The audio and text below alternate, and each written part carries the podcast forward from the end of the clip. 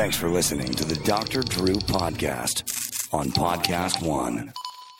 Shall I take your order, or do you need a minute? Yes, I'll be ready. Just buying a car on Carvana. What? It's super convenient. I already got pre-qualified in two minutes. All I had to do was answer a few questions. What? That's handy. Yeah, now I'm customizing my down and monthly payments. What? That's an exquisite deal. And just like that, Carvana's delivering my car in a couple days. What? Oh, yeah. Uh, sorry, I'll have the burrito. Visit Carvana dot com to finance your next car. Financing subject to credit approval. Delivery fees may apply.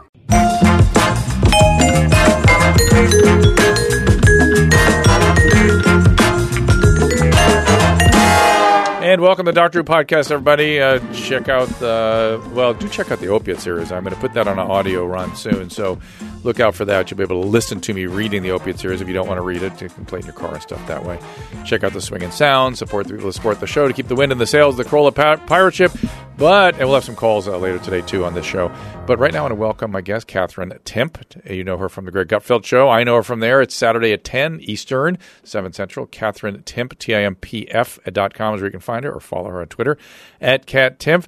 Kat, in addition to being a regular on all the Fox News shows, is a reporter for the National Review since two thousand fourteen, digital editor of the Washington Times, and a stand-up. You still doing a lot of stand-up? I did stand-up on Saturday at the Comedy Store, the Belly Room. Oh, that must have been cool. It was great. It went great. Yeah.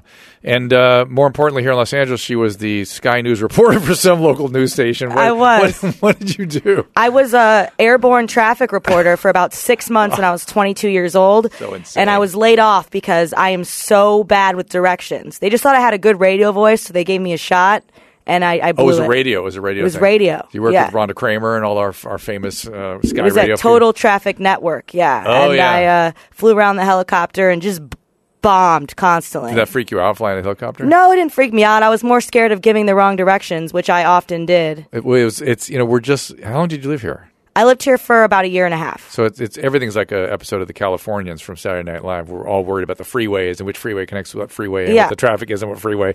As if you screw us up, it's bad. Yeah, I, and I did. So uh, I, it was uh, sad when I was laid off. I cried and uh, told myself I would. My broadcasting career was over. The end of it. It was over. How'd you get involved with Fox? Uh, well, I made a video. Well, I, I, I'd written a couple columns that got their attention. Did a couple Fox and Friends uh, appearances. Because of the articles. Because of the articles. But when I really got their attention was I went to a, a feminist conference that was pretty radically feminist. And um, I was just interviewing people about what feminism means to them. And the organizers saw that I worked at Campus Reform, which was a conservative organization. And I'm, you know, I'm not a conservative. I'm a libertarian, which there's a huge difference there. But they saw that this organization was conservative, and they were literally blocking me from interviewing people and not letting me talk to these people. And my camera guy just kept filming. So that video got picked up by Fox. Uh, I was I ended up doing several interviews about the video, and that's when Greg Gutfeld saw me, had me on Red Eye. So as soon as I was on Red Eye, I started being on Red Eye every two weeks, and then he was launching his new show, and he wanted me to come on as a correspondent. On the, the current Greg Gutfeld show? On the current Greg Gutfeld show, Was yes. that before it was a panel show?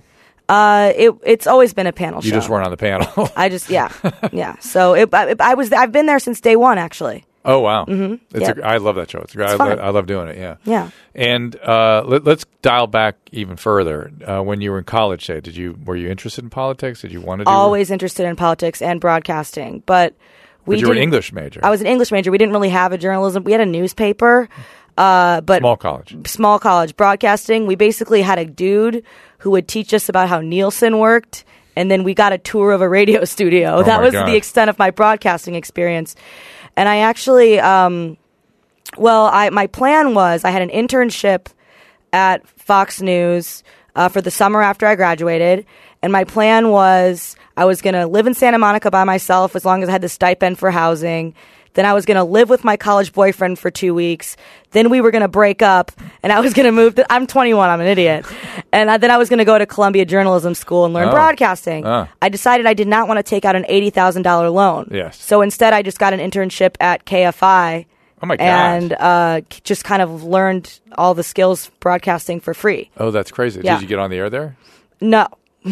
So I'm on K B C now every day. Which yeah, is the, the big these are big rivals all mm-hmm. you know, historically, uh, and, and then you were here. Was it the Fox News here? Yeah. How long ago was that? I, I well, I'm, let's see. I'm going to be thirty in October. I was twenty-one at the time. So, so, so it was not that long eight, ago. Eight that, years ago. That, that building on Armacost, right? Yeah. Is that where you were? Mm-hmm. That used to be where the studio is. Used to be just a garage. They'd literally open a garage door yeah. at the end of the day. It's like a, like a sliding garage door. I used to ride my bike there every day because I didn't have I didn't have a car out here for the longest time. And I and back then there was I remember when Fox News was really getting going, and I used to go, "This is the West Coast outlet for the Fox. This is ridiculous." Yeah, it's still pretty small. Yeah. Yeah. Pretty crazy. Uh, not like New York where it's a huge operation. It's very strange. Yeah, absolutely. So where'd you grow up? I grew up uh, in the Detroit area. Where? Uh, I, Troy and then Macomb, so like uh, suburbs of Detroit. What did your parents do? My mom was a social worker, and my dad does like finance, accounting type stuff. So. It's a big difference. Yeah, huge difference. Yeah. Which is he doing? It, like it, He like manages accounting type things. I don't fully understand. Uh, clearly. Fascinated. You're fascinated with economics, obviously. No, I mean, no. I'm not fascinated with, with was finance. He a, was he so. a stockbroker or kind no, of thing? No, nothing or? like that. Like a, like a, oh well. Yeah. We'll never figure it out. Never figure it out. Uh, I always ask him and then he starts talking and then I can't keep, I can't listen. I, I don't understand. He doesn't like manage people's estates or something like that. He's no. doing something for companies. Yeah, for companies. So, so he's, okay. And your mom, what kind of social work? School show, school social worker. Like a, like a high school? Hi, she did elementary and middle school and high school like throughout her career. In Detroit? Yep. Heavy? Yes. And what's she doing now? Well, she, my mom passed away actually. How old were you? I was, it was a week after my twenty-sixth birthday. Ouch. Yeah. What happened? She had cardiac amyloidosis. Oh my God, that's rare. Yeah, so super rare. Uh, she was diagnosed and then she died three weeks after that. She was only fifty-seven. So she had a cardiomyopathy. She had from the amyloid. They were, yeah, they, it was building up in her heart. Oh my God. Yeah. Now, sometimes it's secondary to something else. Did they ever see anything anywhere or figure out? No, she did have breast cancer when I was in college and she mm. beat that. And then she got amyloids when I was. Could have been related you know, to the chemo or something? I have, they just don't know. Terrible. Yeah, for sure. And then your, has your dad remarried or anything since then? No, but my dad does have a girlfriend, although he really doesn't like calling her his girlfriend to us kids, even though she's totally his girlfriend. And like we're fine with it, him being. Did her, he hide it from you? Well, yeah, he did. He totally hid it from me, and he told my brothers and sisters, and like he hid it from me, and he would just refer her uh, to me as the lady he rides bikes with. Like I'm in preschool, and I don't understand that this woman is his girlfriend. And I want him to have a girlfriend because, you know, right after my mom died, he was coming to New York all the time and visiting me and staying in my studio apartment. Yeah, you need to get rid of him. And I was like, this is a lot of, this is a lot of dad time. You know, love you, but this is a lot of dad time. So now he has her, and he has, you know, someone his own age to hang out with, and it's great. But I just wish that he'd, you know, be like my girlfriend, Jacqueline, rather than just say, oh, you know, my friend. Do you tell him this? I do tell him this. He's like, well, he's like, well, no, it's not just, you know, he's like, we go out on Saturdays. It's not. I'm like, hey, that's your girlfriend. It's your girlfriend. How old is she? I think they're around the same age, which is great. My dad is attractive, and uh, he could probably have easily dated somebody uh, much younger. And uh, I'm really glad that I don't have like a, a weird, a weird stepmom slash peer. You know, it happens quite often. Oh my God! And I don't think I that I, that I would have a problem with. Yeah, I get that. You'd have a little talk with him. Yeah. And your brother. Yep. Any other siblings? Uh, younger sister, too. Oh, what's she doing? She's in school. She's studying biology. Oh. Mm-hmm. What's she want to do? I think research. Research in biology? Yeah, she's got like another semester left. She, so she's going to go and get graduate degrees? She, uh, yeah, she's not sure yet um, if she wants to go to graduate school or not. I think she just wants to do, maybe just start like at a researching job somewhere. She's at small school, too? Or She's at Wayne State yeah, in nice. Detroit. Right. So everyone's still, everyone went to school in the Midwest there. Yep. You. And um, growing up, were things good? Yeah, things were good. Yeah. Yeah, I was uh, super involved in a lot of activities. I was a theater kid, but I couldn't sing, so the roles were really limited. Yeah, because in high school, mostly stuff is musical. Everything is, everything's a musical, yeah. And I'm I'm tone deaf. Uh, my parents paid for singing lessons for me. They went. We went through one cycle, and the instructor basically called my mom and was like, you're wasting your money. This is just not going to work. One one cycle? Meaning? Like one like round of classes. By yourself? I tried to learn Somewhere Over the Rainbow, and I just couldn't. Couldn't hack it. What is that? I don't know. That's some neurological thing. Yeah, like really bad. I sing. It's terrible, terrible singing voice. And but it's not just bad voice. It's bad musical acumen. Yeah. Ugh, that's awful. I mean, not. It's not. I mean, how awful for you that that just, that part of the brain isn't isn't sort of. Yeah, I really wanted uh, to be in this in in uh, the Music Man. But I, I'm the kind Mar- of girl Marian? I knew I knew I couldn't sing, but I auditioned for musicals anyway. You want to be the Marian the libra- librarian, or who do you want to be? Oh, I was a kid, so I wanted to be Amaryllis. Oh, okay. And then the girl who got to be Amaryllis was like so like, oh, look at me about it. Like, is it like community theater? Yeah, this? community oh, theater. Okay. My parents invested a lot of time in driving me all the way to Richmond, which was like the boonies near Detroit, like the rural community, so I could say like three lines as a background character.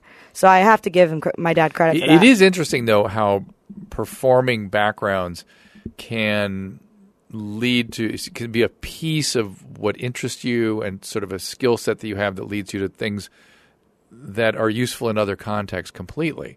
Like mm-hmm. doing, te- I mean, your interest is politics and journalism stuff, but you using the performing piece right. to bring that to bear through television. Right.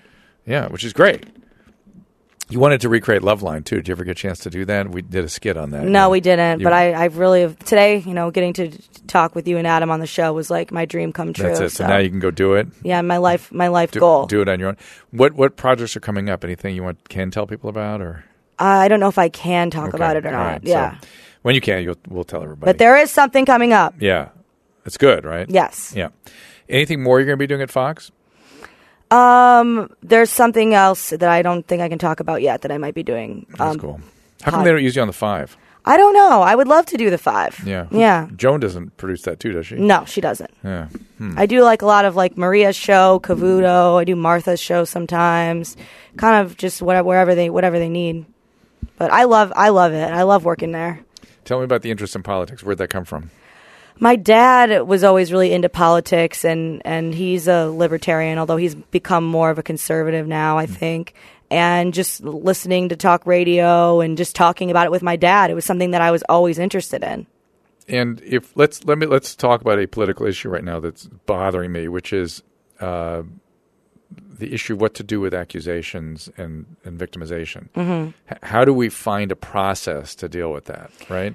Right. It's really, really hard. But what I've been noticing is that it's become completely political. Well, it's well, the it's it's been happening, and now it is also happening in the political sphere, right? Yeah. And it, there, it's gone insane. That's just nuttiness. There. Completely political, yeah. Where you know everybody who is on the the left is saying Kavanaugh's definitely guilty, and everyone's on the right saying he's definitely innocent. Which, you know, so convenient. Right. It's just whatever whatever fits your political aims, when really none of us were there. And I, how do we know? How do we know? How do we know? What do we do with that? I mean, there's cases like Roy Moore where it's very obvious that he did it. Like, they had yeah. so many corroborating witnesses. Right. And, and, and, there, and again, there's a difference between like a Weinstein and this sort of thing. But what, right. do we, what do we, you know, how do we respectfully accommodate the victims and listen respectfully to their reports, believe them. I don't believe anybody's lying. Right. But the faulty function of human memory is that even if, you know, if we, you and I were to witness something right now, our memory would record it differently. Yeah. Uh, and then ten years later, it would change again, and it would decay and be recreated in many different incarnations. forty years later, it would be something right. totally different than what actually happened, if we could remember it at all. So it, I don't quite get what we're supposed to do with this. I, I wish I, I had an answer. Yeah. yeah. I, it, it, my biggest concern, and this is what which I'm troubled by it, is that when you look at periods of history where accusations were just simply taken as factual, I mean, think about those periods of history. It, right. it has not gone well. Yeah. It's been Savonarola in, the, in Florence. It's been Hitler. It's been Stalin. It's been Salem in the sixteen hundreds. Right. I mean, it's yeah. it's always been a horror. It's McCarthy.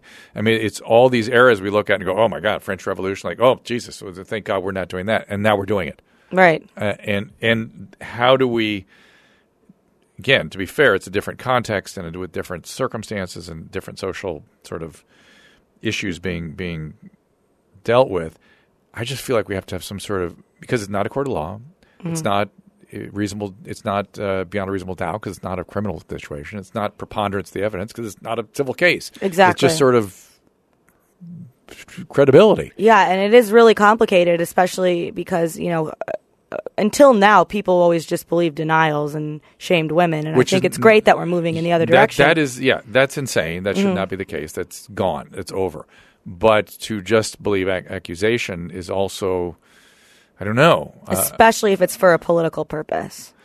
Well, it seems like on the political front, it's like it, we become so tribalized that yes. we, it's like we're, we have two different views of the same event. Mm-hmm. I mean, everything people look at, if, if you come from one side or the other. Thank God, I, I think you're like me. I, I sit in the middle, and I was like, I, and they're both ridiculous, and they're both not necessarily even looking for the truth. They're just looking to to recapitulate their tribal oh, no view. One, yeah, no one's looking for the truth. They don't. They just they just want to defend everyone on their own side and to look at everyone else as the enemy on the other side, and that's all there is to that it. That cannot work. No.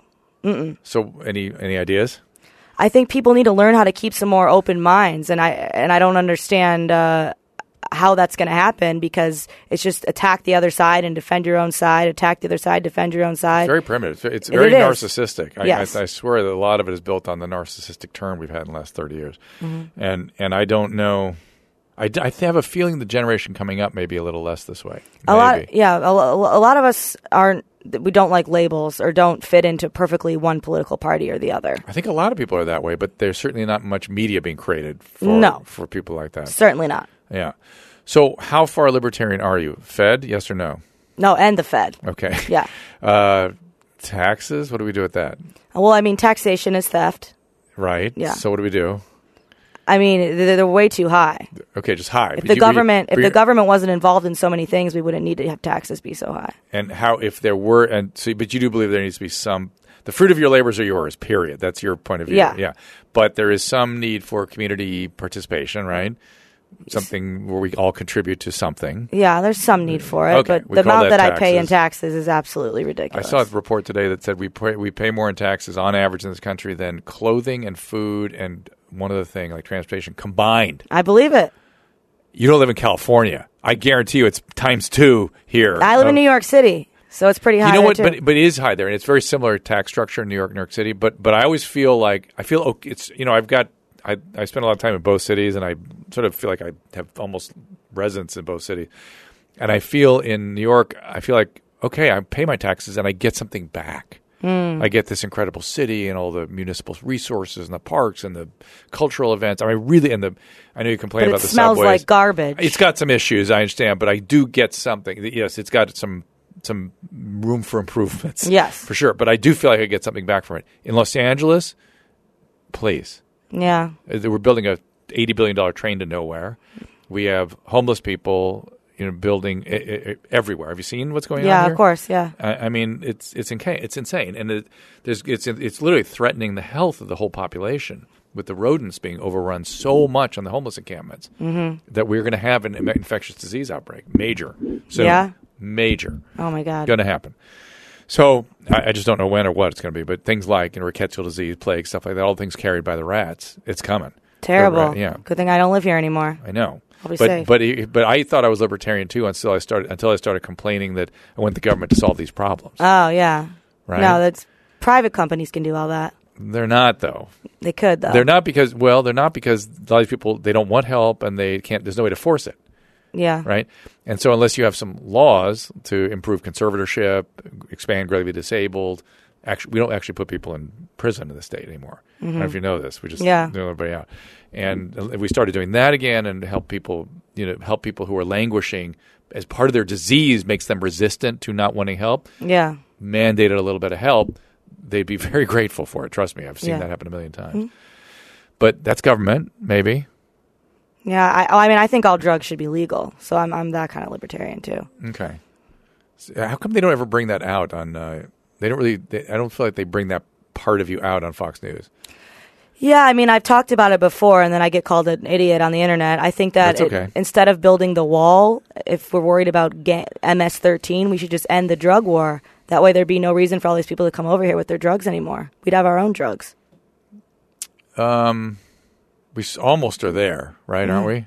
Well, legalize everything. Yeah, I, I don't necessarily disagree with that. Yeah. I, I don't necessarily do so. I, it helps me, helps patients that can't stop using drugs who have that problem when I when I can have legal consequences. You know, yeah. It saves their life sometimes.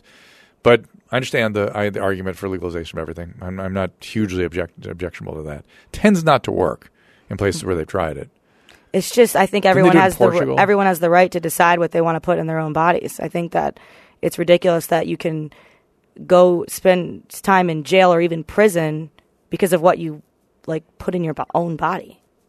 It's kind of weird, isn't it? It's crazy. And and or that we, we label certain chemicals evil. Right. Like, well, I mean, Like oxy, Oxycontin is legal, but right. heroin's not legal. What's well, about, the difference? How about L S D? This yeah. this may be a good therapeutic drug, but doctors can't touch it. Exactly. Can't, can't even do research with it because exactly. it's evil, evil, evil. Exactly. So government overreach must be your main sort of preoccupation. Yes. And any anything you're seeing that's improving?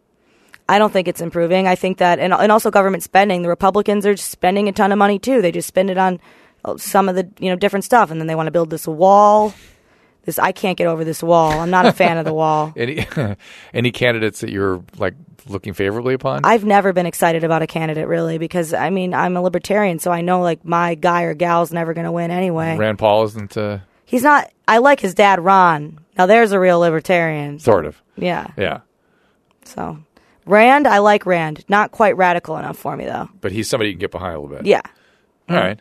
He, he seems like some one of the more. Lately, it, it's funny how the, the Trump sort of being such a wrecking ball has certain people have emerged. They're I perceive them differently than before Trump came around. Yeah, and Rand Paul's one of them. Yeah, also Chuck Schumer too. I th- I kind of appreciate his statesmanship. Yeah, you know what I mean. He's like even like a steady and even presence. He's not getting hysterical like everybody else. Yeah, that's true. Yeah, I never thought of that, but that's absolutely yeah, true. Yeah, his his sta- his. Stock went up for me just by just being a good statesman. You know, yeah. May not like everything he's doing, but thank you for keeping your not lighting your hair on fire every five minutes. Yeah, it's a rare thing. This is an upcoming presidential election. I'm already just like I wonder what it's going to be like. It's going to be nuts. It is going to be nuts. I think Trump wins again, though. Really? Mm-hmm. Who are the Dem- who are the Democrats going to run? They Bloomberg. Don't know. Bloomberg. You think? I think so. I, I just I heard that la- earlier in the week, and I thought, oh yeah, that that they, they have to run him. Well, they have, they they the only thing that get in the way of it is they might just convince themselves they have to run a woman, mm. which is the other thing that they may sort of have to in quotes do, mm. right? Because that's their brand, right? Right. They have to, yeah, somebody who's oppressed in like six different ways, and that's how that would be best. But a woman, I think, especially, they're becoming the party of women. I think. Yeah. Yeah. Well, listen, I appreciate you spending some time with me. Good to see you. You too. I'll, I'll see you on Gutfeld soon. Yes. And uh, thank you for making me feel welcome there. And uh, having, Of course. Having I always love having you on. It's fun. You know that. It's fun. It, Greg's just so funny and good. I, yeah. I, I sometimes, you know, I'm because I'm, I'm very, very moderate and stuff too. And sometimes some of the stuff he says, I think to myself, oh, should I be here? Is this really where I should be? And then he just becomes himself again. And I'm like, oh, yeah. It's Greg. He's just yeah. goofing around. Absolutely. So, all right. We will take a little break. We'll come back with your calls. Well, if you or a loved one has struggled with leg or foot cramps, you've seen how miserable it is. They can jolt you out of sleep. They can disrupt your life. They can make it impossible for you to exercise. That's why I got behind Theraworx Relief. You've heard me talking about it all over the place. Theraworx Relief is a non-greasy foam that's clinically proven to relieve muscle cramps fast and reduce muscle soreness. With daily use, Theraworx Relief can prevent muscle cramps. Before they start, use it a couple times a day. You'll get that full night's sleep, or you'll be able to go out and do the activities you want to do. My patients that have this problem love this product. It takes minutes to apply. It absorbs quickly. It works. I recommend Theraworx Relief to my family, friends, patients, and the results speak for themselves. This is a life-changing product if you have these problems. Theraworx Relief is my choice for preventing and relieving muscle cramps. Make it yours, too. Get Theraworx Relief in the pain relief aisle at Walmart, C V S, Rite Aid, and Walgreens, or by talking to your pharmacist. Learn more at theraworx relief dot com. That is Theraworx Relief for your muscle cramps. Did you know that as many as fifteen million Americans have C O P D, chronic obstructive pulmonary disease? November is National C O P D Awareness Month. C O P D is a serious, progressive illness that makes it difficult to breathe. And while it's not curable, there are treatment options available, and people can have tremendous symptom relief. We have all kinds of great interventions at this point. So if you or a loved one has C O P D, talk to your physician about a plan that fits your lifestyle. For more information, visit women in government dot org. Well, if you're like me, uh, you may have been struggling with anxiety your entire life. I have generalized anxiety disorder. I had panic. And right now, some psychiatrists are suggesting that C B D may be a significant advancement in the ability to manage these sorts of symptoms. Now, you should never manage psychiatric symptoms on your own. You should always talk to your doctor, so be sure to discuss this with your physician. But right now, Sunday Scaries gummies provide relief from these symptoms. It's an all-natural, non-habit-forming remedy. They are made with natural ingredients, free of gluten, dairy, yeast, egg, soy, and peanuts. And Sunday Scaries can be ordered online from the website, sunday scaries dot com, shipped directly to your front door. There's a subscription package for recurring monthly orders at a discounted rate. And our listeners right now can buy Sunday Scaries with a ten percent discount and free shipping. It's sunday scaries dot com. Use the promo code Doctor Drew, D R D R E W. That is sunday scaries dot com. Use promo code Doctor Drew. They contain zero T H C, but they do contain C B D. And again, as I have said, C B D not only helps eliminate these symptomatologies, but it may help you prevent them from recurring. The literature is still evolving on this issue, but I know many professionals are thinking this could be a significant advancement. So again, it is sunday scaries dot com. Use the promo code Doctor Drew, and you will get that ten percent discount. sunday scaries dot com. Check it out. And we are back. Uh, thank you for that. And we are going to now just go on out to some phone calls for the remainder of the show and uh, converse with you guys. This is Clayton. Clayton, what's going on? Hey, Drew. How's it going? I'm good. What's happening there? Uh, I am good. Um, real quick, is, is I don't know, is Adam there? Nope, not here right now. Oh, okay. Uh, well, real quick, wanted I, I had a question about, I just moved to Cherry Hill. I moved to a new area, but I, I hope I'm not pulling an audible here and switching up, but I thought of maybe a better question specifically to maybe ask you. Right. Um, yeah, so I, and actually uh, Adam's kind of a lot to thank for this, but I actually dropped out of college uh, to pursue a career uh, kind of working with internships, account management, stuff like that. Met some people out in L A a few years ago to make good money, and I'm I'm twenty-six right now. I make about seventy-five thousand dollars, maybe eighty thousand dollars a year, give or take. Wow. Which is pretty good in my yeah, opinion. Yeah, absolutely. Uh, uh, But with that being said, I'm not really happy at all. Uh, not happy and, doing what you know, you're I, doing, or not happy not having enough sort of a social. What what's making you unhappy? I, I think it's a little bit of both. Mm-hmm. Um, I think a lot of my job.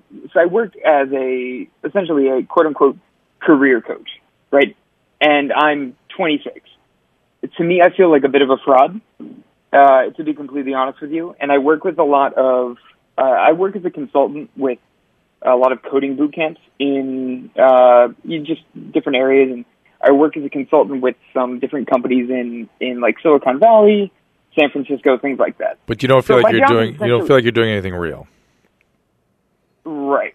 And for me, it, it is a it's a, you know I talk a lot, right? That's my job. Mm-hmm. I talk. You're you're a salesman. Um, you're a salesman. Pretty much, yeah. Mm-hmm.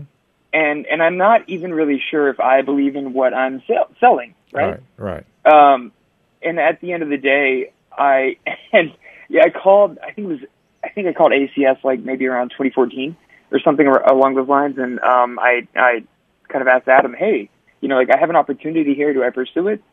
Um, and, and he gave me some, I think, pretty good advice at the time. Um, you know, that was like four or five years ago. Where I'm at now, though. You know, I feel like I'm at a different stage of my life.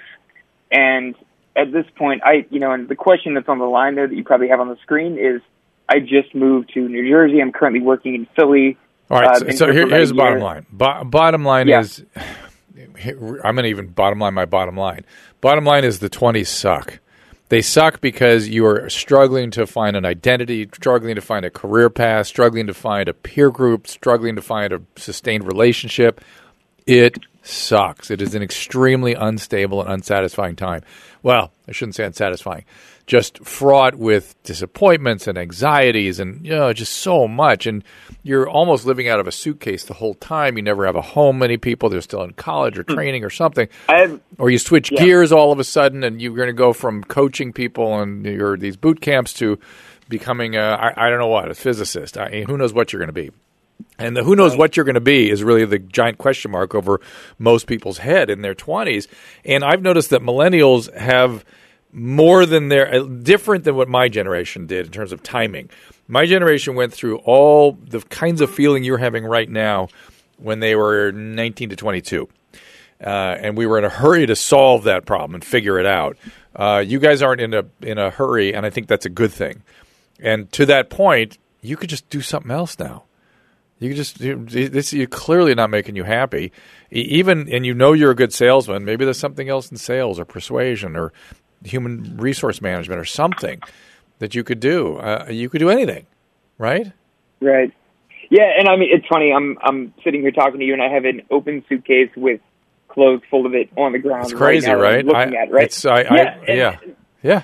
That's my life. I, that's been my life, and I've moved around to like I've been in S F, L A. New York City here in L A. But, but how exciting. You've now you've been in all these cities. You've seen them all. You've gotten a taste of them. Now you can go figure out something else. It, it really, you've got yeah. time is your friend at this point. And and also the other thing that I, I don't think the millennials take enough advantage of is, is training, more training. Get get some sort of expertise right. in something, and, and I think it will serve you well. All right? Well, Drew, let me ask you this, Drew, real quick. Right. I, I think my passion, it's always been my passion. I've always wanted to do it, went to school for it, in journalism and writing. In terms of training, what might you recommend? You didn't finish that degree, right? No. Finish it. Go to, go somewhere high, go somewhere amazing. Go to Northwestern and finish the degree. Go to Columbia and, and finish it. You like it? You love it? Go do it. You, you'll. I one thing I noticed with my own training is that when I really got deep into the training, and I was doing what I wanted to do, I it was great. That's why I, one of the reasons I get upset with, uh, you know, we have all these people want to put regulations on physicians and tell us how to do our job. And it's like, hey, send us back for more training. We like training. We spend years and years and decades at it. We'll, we'll do some more, as opposed to regulating our judgment. That that is the worst possible idea. Uh, let's see. This is uh, thank you, thank you, Clayton. Nice to talk to you. This is Austin. Austin. Hey, Drew. How's it going? Hey, man. What's up? Um, just a simple question. Um, wondering how you might encourage somebody to um, seek therapy. You know, just going to speak to somebody um, if they are if they're reluctant to, if they don't want to. But you can't you know, force them to, right? You, I know. You, you, I certainly understand. Yeah. That, but how would you? In your uh, way, personally, encourage. My way, I would use a lot of wonderment in terms of making them. Motiv- There's also something called motivational enhancement, but the, the simplest way to sort of motivate is to ask lots of open-ended questions, like, you know, what, you know, wonder why you're doing that, or does that serve you? Does that work for you? And if it doesn't, I wonder why not. And as they start to open up about, you know, maybe drinking this much doesn't really work for me, but I like it a lot. It's like, huh, how funny. You seem to want to change, but you can't. I wonder why that is. Lots of wonderment, wonderment, wonderment. And eventually you get to the point where they're like, they're stymied, and you'll go, hey, maybe maybe you went and talked to somebody. And if that com- if that makes sense to them in that moment, and it sort of comes to, from internally in that person, like, hey, yeah. Yeah, if, yeah. But why wouldn't I go see somebody, given I want to make these changes and all these things aren't working for me? Huh, how about that? And just keep reinforcing that. Okay. And what if they blatantly said, you know, sure, yeah, I, you know, I understand, you know, what I'm doing is not working or something like that, but that's something I know is not going to work for me. But that'd be a weird. That's, a, that's kind of a weird else. thing to say. That'd be that, that's you know an easy thing to get at. Like, really, you you have expertise in this area. You know this doesn't work. Well, I wonder how well, why these armies of professionals get away with that, and have all this data that shows that it works, huh? And you can use you can use a lot of sort of uh, confusion, wonderment, the, to go to go at them. To go, hey, don't you know? Don't you see what you're doing to yourself and your family? Worst possible idea. The daytime television version of motivation is anathema. It's the opposite of what motivates people. The opposite. Believe me, when you go at somebody directly, the force shields go up, and you ain't never getting through. Okay? Certainly. Certainly. Right. I certainly understand that. All right, Austin. Thanks. Good luck. Yep. Bye. Do you want to tell me specifically what the deal is? Um, well, no, I think it's something that could be applied in a, in a few different facets, um, with family, marriage, kids. You know, I, I feel like, you know, a, a lot of people um, could benefit from going and speaking to somebody. Uh, well, I've family, marriage, kids are all very like di- family, marriage, kids are all very different things. If it's marriage, an interpersonal thing, you can say, let's go as a couple. I'm making the appointment. I'll meet you there. That that's a that's a simpler one to overcome the barrier a little bit. Keeping them going tends to be a little harder. Sure, sure. No, no, and, and I, I, I think also in, in other facets, not not just you know interpersonal things like that. You know, uh, maybe just personal things. You know, the ways somebody could could benefit themselves just by speaking to somebody and talking through their problems and having you know even just a sounding board. Uh, ways that it's helped me in my life. Yeah, sure. You know, I've tried to turn that on to other people, and I get uh, it. They've you know. Well, there you go. You testify. But, you know, testify. You can you, when they start giving you uh, resistances, go, geez, sure worked for me. Too bad, you know, if you don't want to take advantage of it, I wouldn't know why you wouldn't. It was such a effective thing in my case, and I and I'm and I'm saying that for me personally, I I feel exactly the same way. Well, maybe you don't know, but uh, muscle cramps for some people can be disruptive. It prevents them from getting healthy sleep. It prevents them from exercising. It prevents them from engaging in the activities they want to engage. And uh, listen, Theraworx Relief has been a leap forward with this problem. It's you've heard me talking about it, of course. It's a non-greasy foam. It's clinically proven to relieve muscle cramps fast, relieve muscle soreness. And with daily use, twice daily, Theraworx Relief can prevent muscle cramps, so you can just sleep through the night and engage in the activities you wish. Theraworx Relief takes only minutes to apply. It absorbs quickly. It works. I recommend Theraworx Relief to my family, friends, patients. Results speak for themselves. Testimonials are coming in. And for people that have this problem, it's a game changer for people that really have this problem. Theraworx Relief is my choice for preventing and relieving muscle cramps. Make it yours, too. Get Theraworx Relief in the pain relief aisle at Walmart, C V S, Rite Aid, and Walgreens, or by talking to your pharmacist. They are as enthused as I am because for the first time, you can get relief from this really challenging problem without taking a dangerous medication, which is all we had in the past. Learn more at Theraworx Relief dot com. That is Theraworx Relief for your muscle cramps. If you like my show, you're going to love Life Reboot on Podcast One. It's time to live your best life. And host Leah Messer and Lindsay Riley and Brian Scott are here to give you the tools you need to empower yourself and live life to the fullest. Check out Life Reboot every Wednesday on Podcast One or wherever you get your favorite podcasts.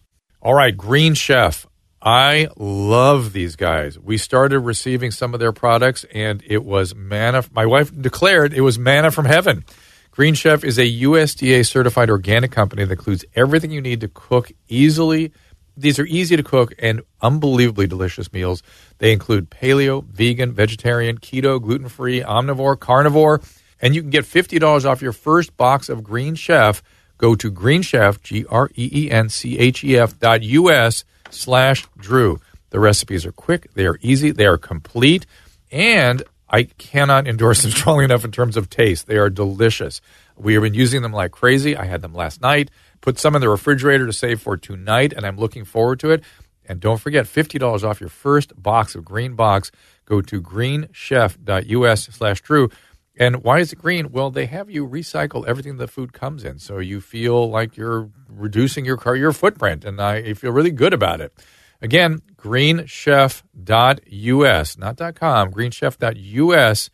It's convenient, it's easy, it's delicious, and there is something for everyone. Uh, check it out. It's handpicked, delivered right to your door, pre-measured. Again, my wife was impressed. I am impressed, and we are converts to Green Chef, green chef dot U S slash Drew. Thanks, Austin. Let's go to uh, Dan. What's up there, Dan? Hey, how you doing? Hey, man, what's up? Good, uh, big fan. So Thanks. I actually have a um, an interesting situation that just came up today.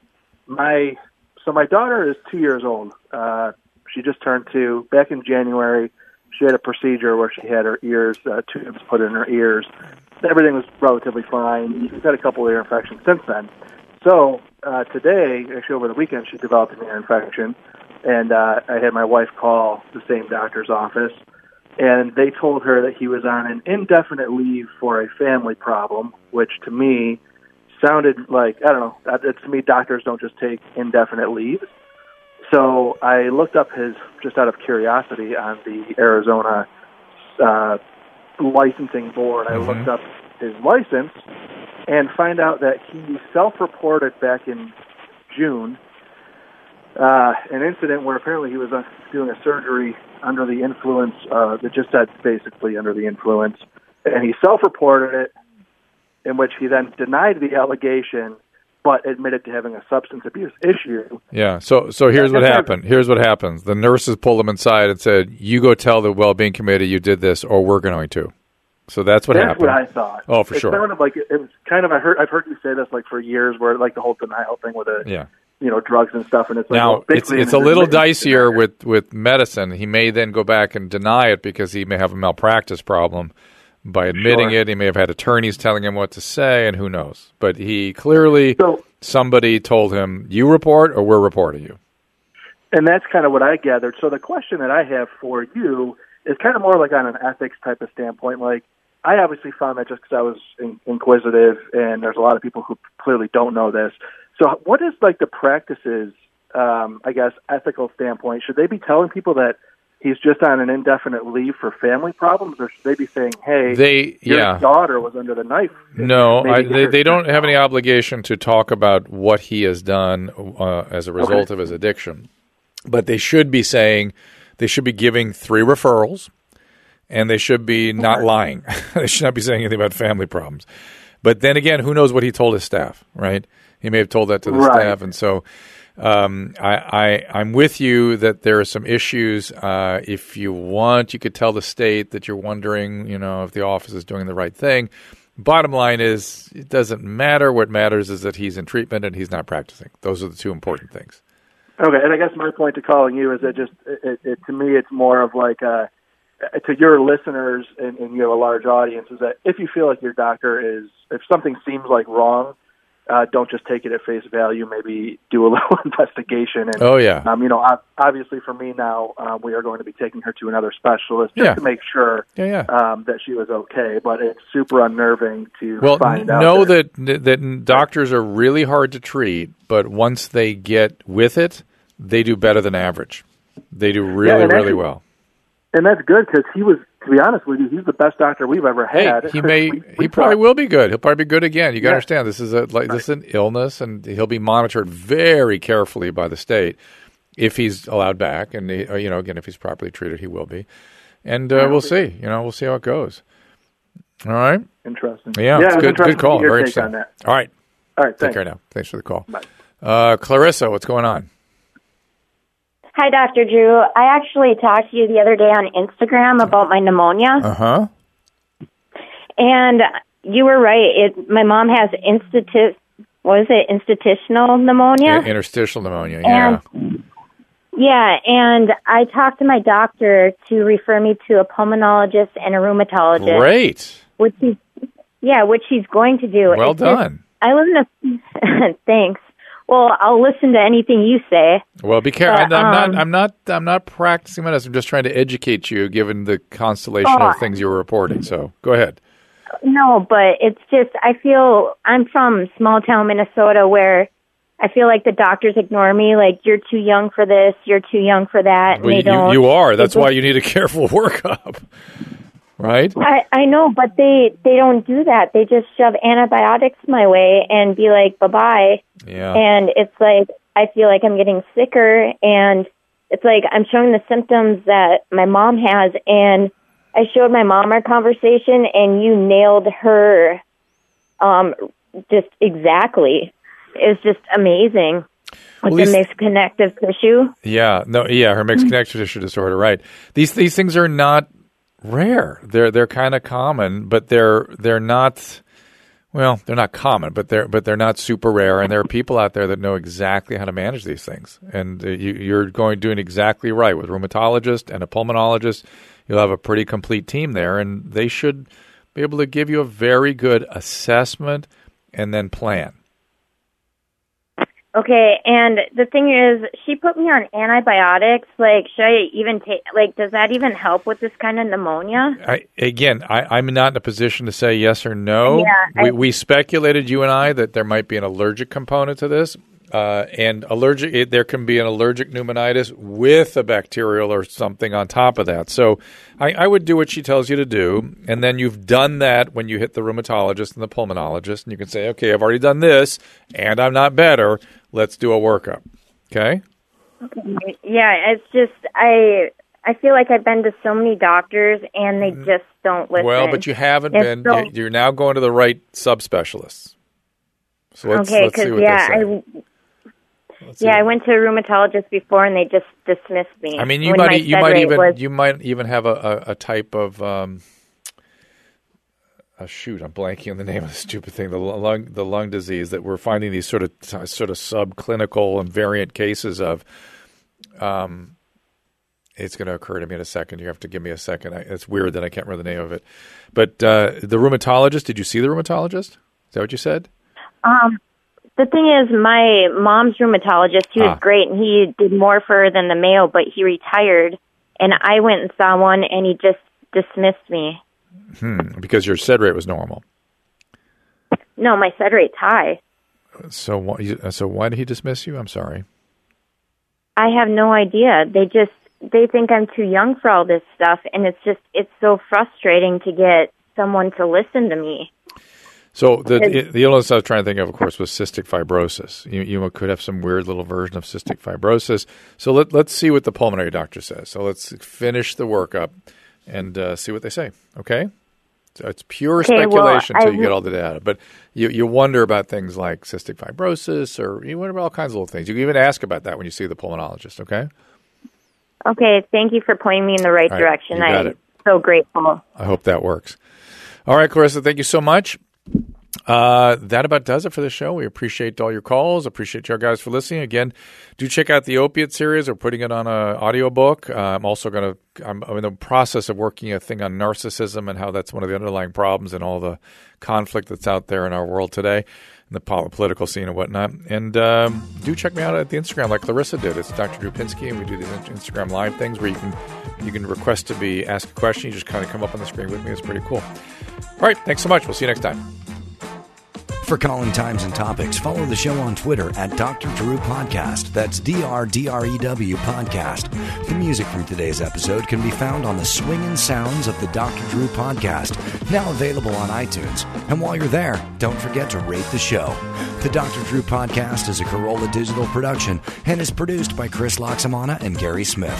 For more information, go to D R Drew dot com. All conversation and information exchanged during the participation in the Doctor Drew Podcast is intended for educational and entertainment purposes. Purposes only. Do not confuse this with treatment or medical advice or direction. Nothing on these podcasts supplement or supersede the relationship and direction of your medical caretakers. Although Doctor Drew is a licensed physician with specialty board certifications by the American Board of Internal Medicine and the American Board of Addiction Medicine, he is not functioning as a physician in this environment. The same applies to any professionals who may appear on the podcast or D R Drew dot com.